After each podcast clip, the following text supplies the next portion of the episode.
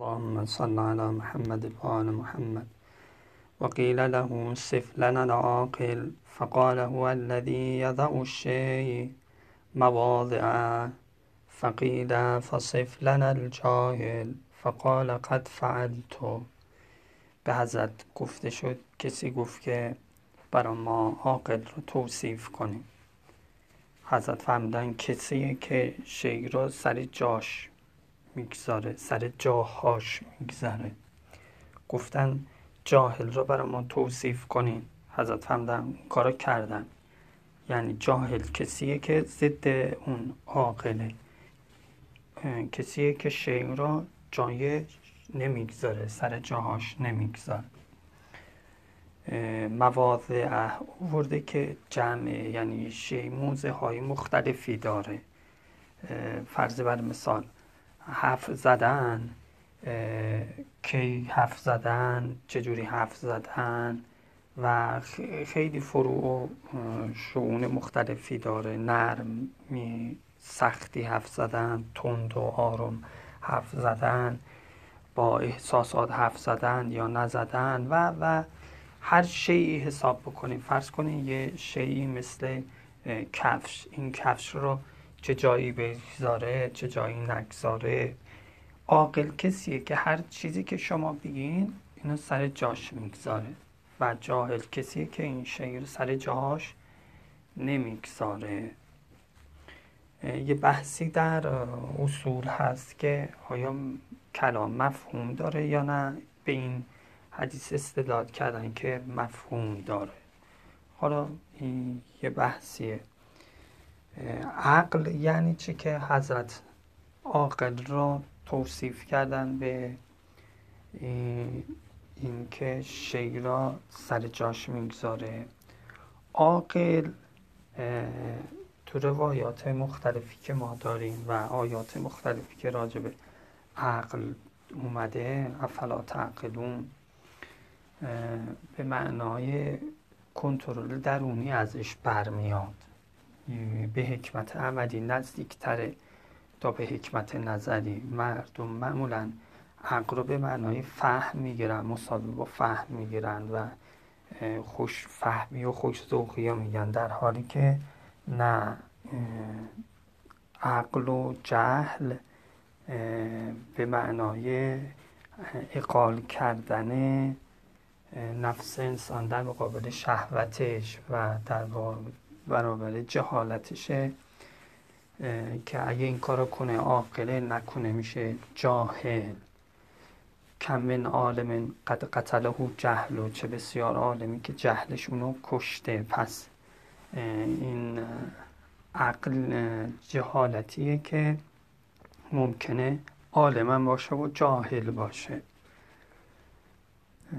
اینکه اقاله از شر از بعضی از روایات هم برمیاد یا مثل پابنده دستبنده شطوره که بهش میگن اقال نفس انسان رو اقال می‌کنه از اینکه هر کاری انجام بده. یه حس کنترلی درون انسانه که انسان را باز میداره از اینکه هر حرفی بزنه هر کاری بکنه. شما در خودتون دقت کنید وقتی که این حس کنترل در دون نباشه به راحتی یه حرفی می‌زنی یه کاری می‌کنی بعد میگی دست خودم نبود.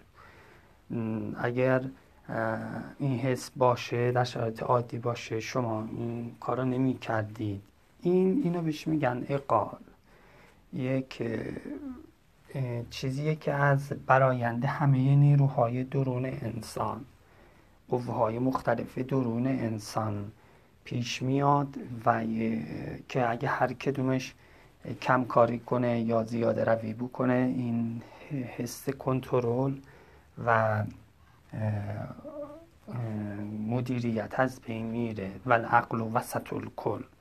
تو اون حدیثی که نفس را چند نفس شمردن یا شعون مختلف این نفس رو گفتن بعد آخر فهمدن و العقل و وسط الکل عقل وسط همه شعونه های مختلف این نفسه یا این چند نفسه که تعبیر اون روایت یعنی اگر همه چیز اعتدال داشته باشه مثل این روایت امام جواد از امیرالمومنین که فرمودن فضائل بر چند تا پای است آخرش فرمودن که یه پایش بر عدالته که عدالت هم قوامش در استواز در اینه که عدالت هم ریشه در این العد و قوامه فی اعتدال قوان نفس. قوام اون عدالت به اعتدال قوه های نفسانی. منظور این که یه برایندی از قوه ها و حالت های مختلف بدن برمیاد که کنترل می‌کنه نفس انسان را اونو بهش میگن عقل.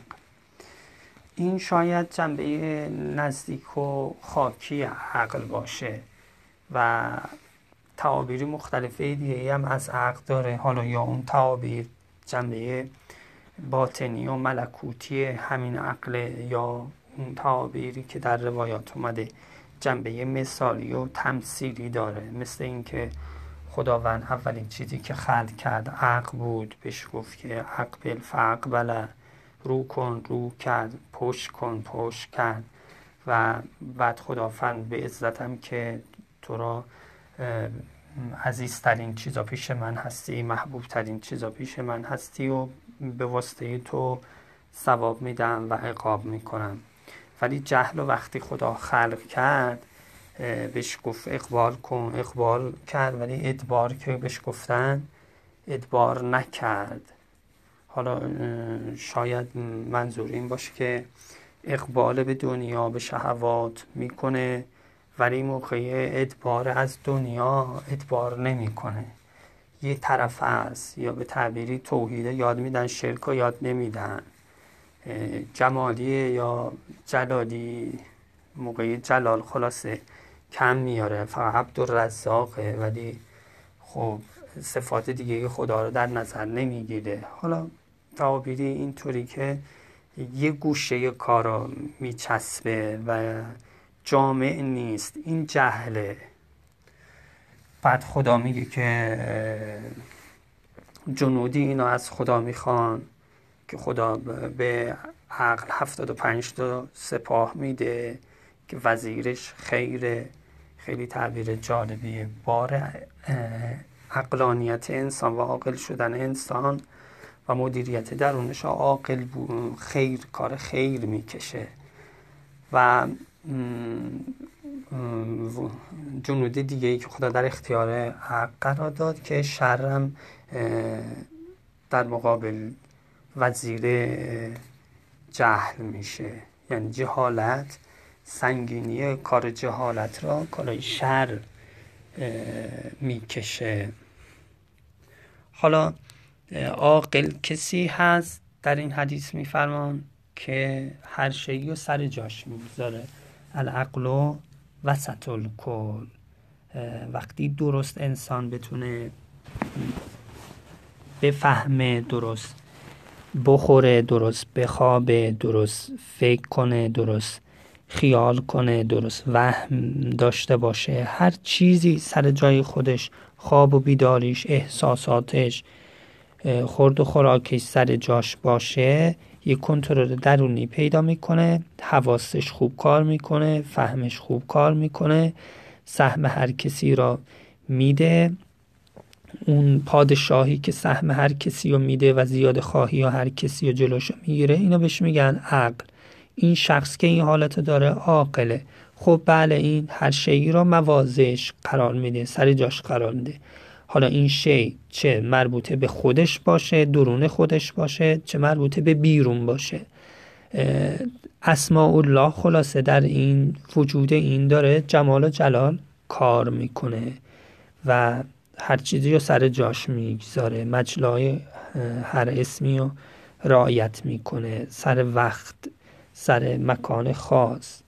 این میشه عاقل خدا که انشاءالله ما را جزء اقلا قرار بده. اون عقلی که محمد آل محمد می‌خواد. اللهم صل علی محمد و آل محمد.